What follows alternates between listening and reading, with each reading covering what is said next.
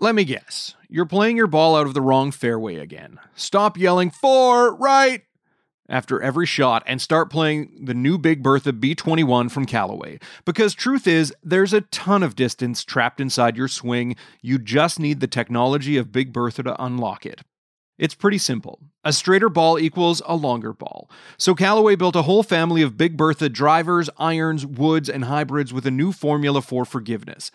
Big Bertha was designed to reduce side spin while generating an insane amount of ball speed, leading to straighter shots off the tee.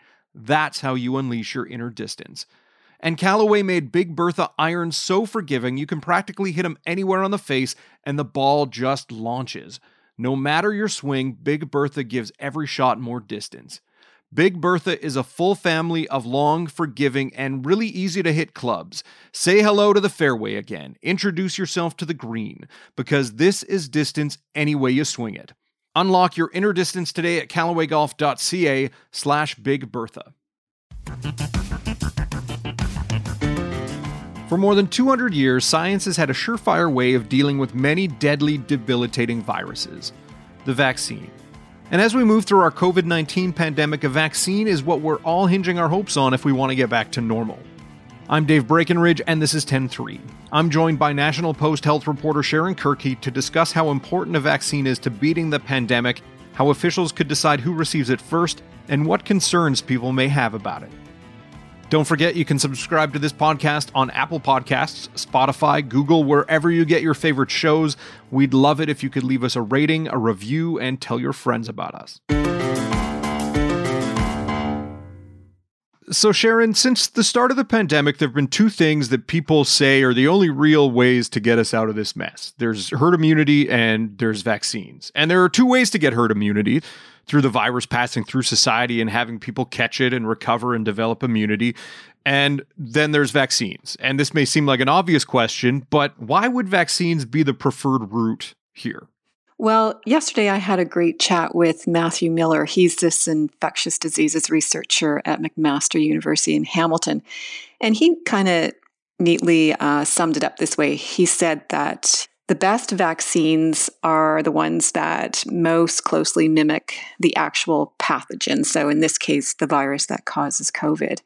They most closely mimic the pathogen without making people sick or killing them. And normally, the immunity we get when we're exposed to the actual virus, it's really strong because our body responds to every part of that pathogen. The problem with that is that you get sick and some people will die for that to happen with the vaccines, they use sort of parts of the virus that they know the immune system will respond to. So, mm-hmm. in this case, for many of the vaccines, the front runners focus on the spike protein, you know, that protein that coats the outside of the virus that causes COVID. That's what the virus uses to attach to and enter and infect cells. So when you vaccinate someone and their body is shown parts of that spike protein, the immune system starts generating antibodies, and those antibodies bind to the protein and they prevent your cells from getting infected without you getting sick. Mm-hmm. So with something like SARS, you have two options, right? You mentioned we let the virus run through the population naturally, so people get infected and then develop immunity, but a massive number of people die to achieve that immunity, or we vaccinate and a vaccine is going to save lives because it means a lot of people won't get infected, or if they do get infected, the disease will be less severe. Now, early on, many were saying the vaccines could take up to 18 months or two years to develop. And recently, that window has now shortened. How long could it be before we see the first COVID 19 vaccines? Well, US President Donald Trump has insisted they'll be out before the November election in the US. And he's, last time I read, he's insisted like 100 million doses could be distributed in the US by the end of the year. Though officials at the CDC say it's going to be more like maybe the second quarter of 2021. I was speaking yesterday with Alan Bernstein. He's a member of Canada's federal COVID 19 vaccine task force. These are the people that have been asked to advise the government on what vaccines we should be pre purchasing. He said that he thinks we can expect to see vaccines in doctors' offices in Canada sometime in the first quarter of 2021, so spring 2021, or at the latest the second quarter. He thinks that we'll see the data from those big phase three trials that are going on now, those trials that have 30,000, 40,000 people in them. We should see the data from those trials by the end of the year. And it just is a matter of how many of those vaccines then get approved by Health Canada and how quickly they can be approved. Mm-hmm. So even if we get a vaccine developed sooner than expected, what are the concerns with a new vaccine for a new virus? With this virus, no one's ever succeeded in developing a vaccine against a coronavirus in humans. I mean, there are other circulating, there's five or six other coronaviruses that have circulated for years. And I think one of the big, big concerns is just around the sheer speed that companies are trying to develop a vaccine. It normally takes 10 to 15 years to develop a vaccine, and here everyone's trying to do it in like one year. And the other big question is will a vaccine provide lasting protection, right? So there have been smaller studies in humans, the phase one and phase two trials, and they showed that the vaccines provoke at least a short term immune response, but, but it's too soon to know just how long that immunity will last. There have been a few reports of reinfection, you know, people who recovered from COVID who later, like months later, tested positive for the disease again, which has led to you know pretty big worries that any immunity that we might see with a vaccine might not be terribly long lasting. And then there's also the question about okay, what happens if the virus changes? Mm-hmm. What happens if the virus sort of shifts, they call it, or evolves in a way that it can evade that immunity we get from a vaccine or if we were infected before the natural immunity we have.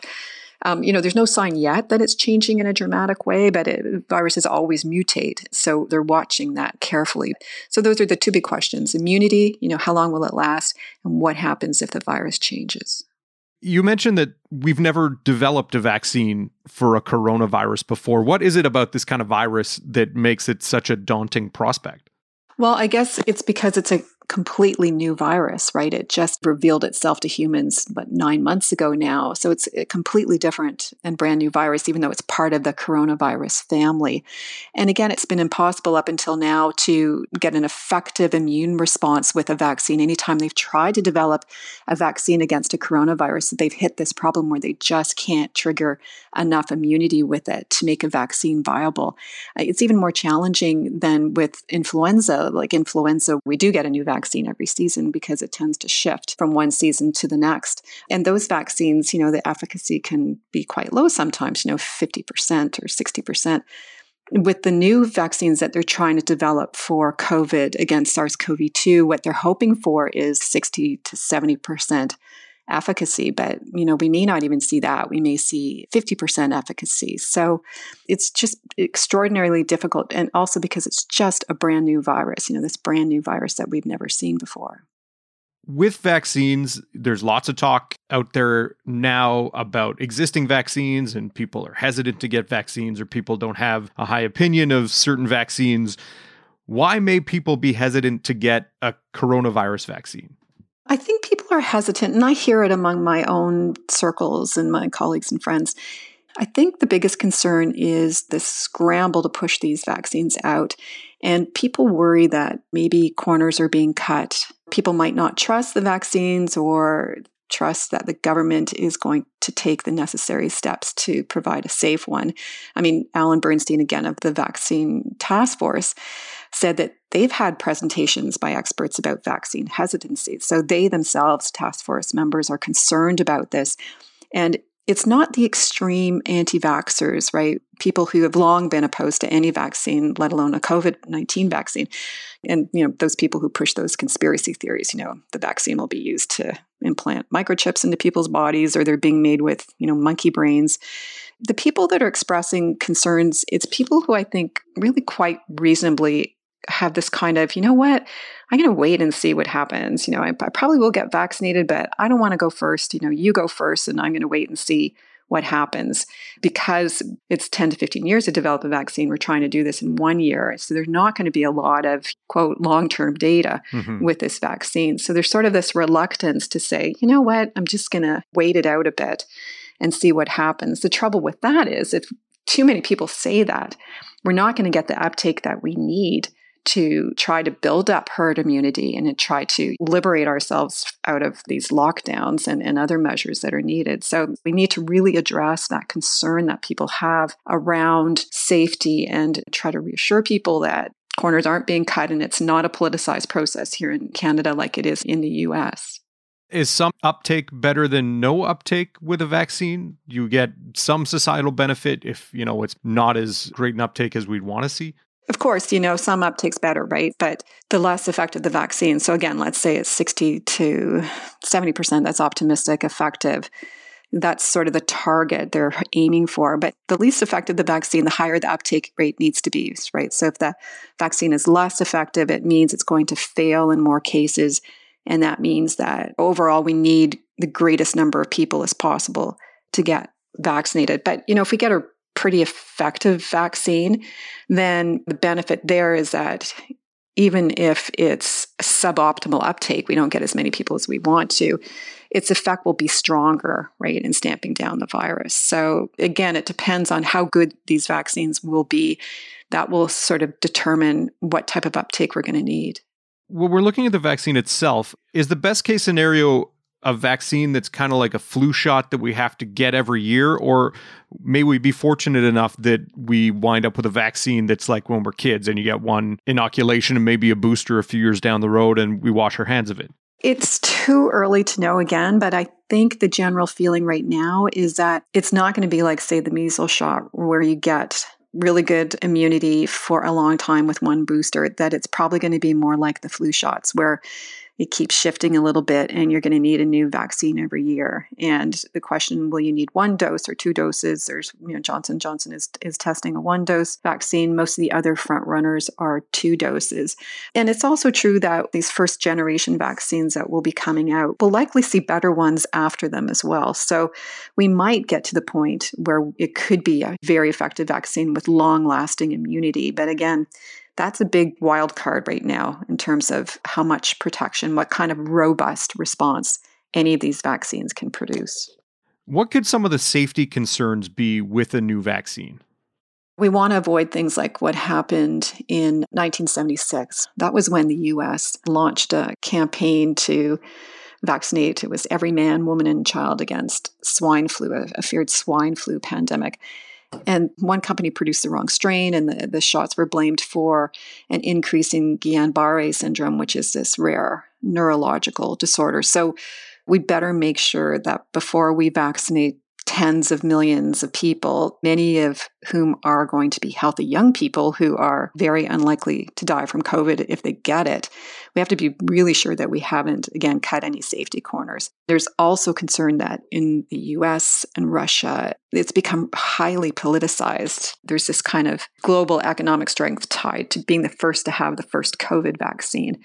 And I think I mentioned, you know, Donald Trump said yesterday that he may or may not pass these stringent safety standards that the FDA is talking about putting in place. So that undermines public confidence as well. Mm-hmm. So, you know, there are those concerns around being really honest and transparent with people about the approval process and what steps are being taken to make sure that any vaccine that is pushed out is safe and effective. Now, what goes into a government's decisions around who gets the vaccine first once we actually get a vaccine? Do they say, well, frontline workers are at great risk because they're working with people with the disease, we should vaccinate them first. Or the elderly are of greater risk of dying, so we'll vaccinate them first. Or young adults will spread it wantonly because they don't know when to stay in their homes and not go to big parties, so we'll offer it up to 20 somethings. Like, how does the decision making work? Those things are being sorted out. and I think most of the guidelines or the talk around who goes first, there's this consensus it's going to be healthcare workers and other essential employees first, those at high risk of severe complications, and yes, children. There's still a lot of unknowns around kids. And we've talked about that before. Even though the evidence so far suggests they're like way less likely than adults to get seriously sick if they do get COVID. The question, though, is still how efficient they are at spreading the virus. And, and we need to be careful when we talk about kids because younger kids are thought to be way less likely to spread the virus than, say, kids aged 10 to 16. So, 10 to 16 year olds might, for example, be the age group targeted with the first round of vaccines. The older group you just mentioned, the 20 to, to 39 year olds who are really driving the new cases now, they could again be targeted because although they are less likely to experience any kind of real problems if they do get COVID, they are the ones that potentially are going to be spreading it to more vulnerable populations. The thing with older people, the tricky one there is that they are the most at risk of severe complications from COVID and at the highest risk of dying. But they also, for lots of reasons, their age and most many of them have underlying health problems. So they have weaker immune systems. So they tend to not respond well to vaccines, for example, the flu shots. Mm-hmm. So that's another one we're going to have to get around. And most of the vaccines are being tested right now in like healthy adults, 18 to 60. We're not testing them in kids yet. We're not really testing them in elderly, frail populations. So we don't know how effective they'll be in those sort of two key groups. You know, it'll be interesting to see what the data tells us when we finish these massive phase three trials and how it can be applied to kids and to older people. Now, once we actually get a vaccine that goes through phase three trials and gets approval, the next step is production. And, you know, Canada's a country of 34 million people. How long does it take to get enough vaccine to inoculate a whole country or even 70% of a country or however many people you want to see get vaccinated? The vaccines are being manufactured now, you know, as we speak, even before we know whether they're safe or effective. That's called at risk investments because it's not a given that every vaccine going through a trial right now is even going to get approved, but it's worth spending the money up front to get them made because as Alan Bernstein from the uh, COVID-19 vaccine task force said, you know, even if it saves a couple of weeks of having our economy locked down or another thousand people dying, it's worth it to have these doses ready to go as soon as we can push them out. But yeah, there's going to be supply constraints for sure. No matter what vaccine is approved, it's going to take months to scale up the manufacturing, getting the vaccines rolled out, the sheer logistics of immunizing potentially tens of millions of people, that could take a year or more. You know, people who are wondering, will I get the shot or not? You know, it could, that's a choice that could be many, many months and maybe a year or more away for a lot of people. So it's going to take some time. When we talk about Canada and vaccines, where are we getting vaccines from? Are they being developed in Canada? Are we looking at other countries? And could we be looking at a number of countries from which to get vaccines for the whole country? And how do we know which are better than the other?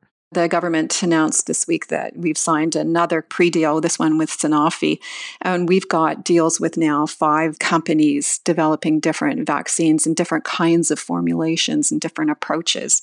There were initial reports that Russia, when it rushed out its vaccine really quickly, and they kind of essentially skipped the whole crucial phase three trials that are now underway that uh, the vaccines that we've got pre purchase deals with are going through you know, so Russia just said, we've got a vaccine, and they totally skipped that phase three trial. And, you know, you can hurt a lot of people by skipping safety trials. So most of ours are being developed by companies in the US and in, and in Europe. But ultimately, you know, we won't know which is more or most effective until the data comes in from those big, as I keep saying, phase three trials. And those phase three trials are the last trials before you get regulatory approval. And we should see that data towards the end of this year. And that data will tell us which is the most effective or if they're all pretty much equal. Well, I know as the Prime Minister talked in his throne speech about Canada being in the midst of the second wave of the virus, uh, many people are wondering when we'll see the relief that a vaccine may provide, and we'll be following this closely. Sharon, thanks for your time. Oh, my pleasure, Dave. 10-3 is produced by Carson Jarama, theme music by Bryce Hall. Thanks to my guest Sharon Kirkey, more from her at nationalpost.com. I'm Dave Breckenridge. Thanks for listening.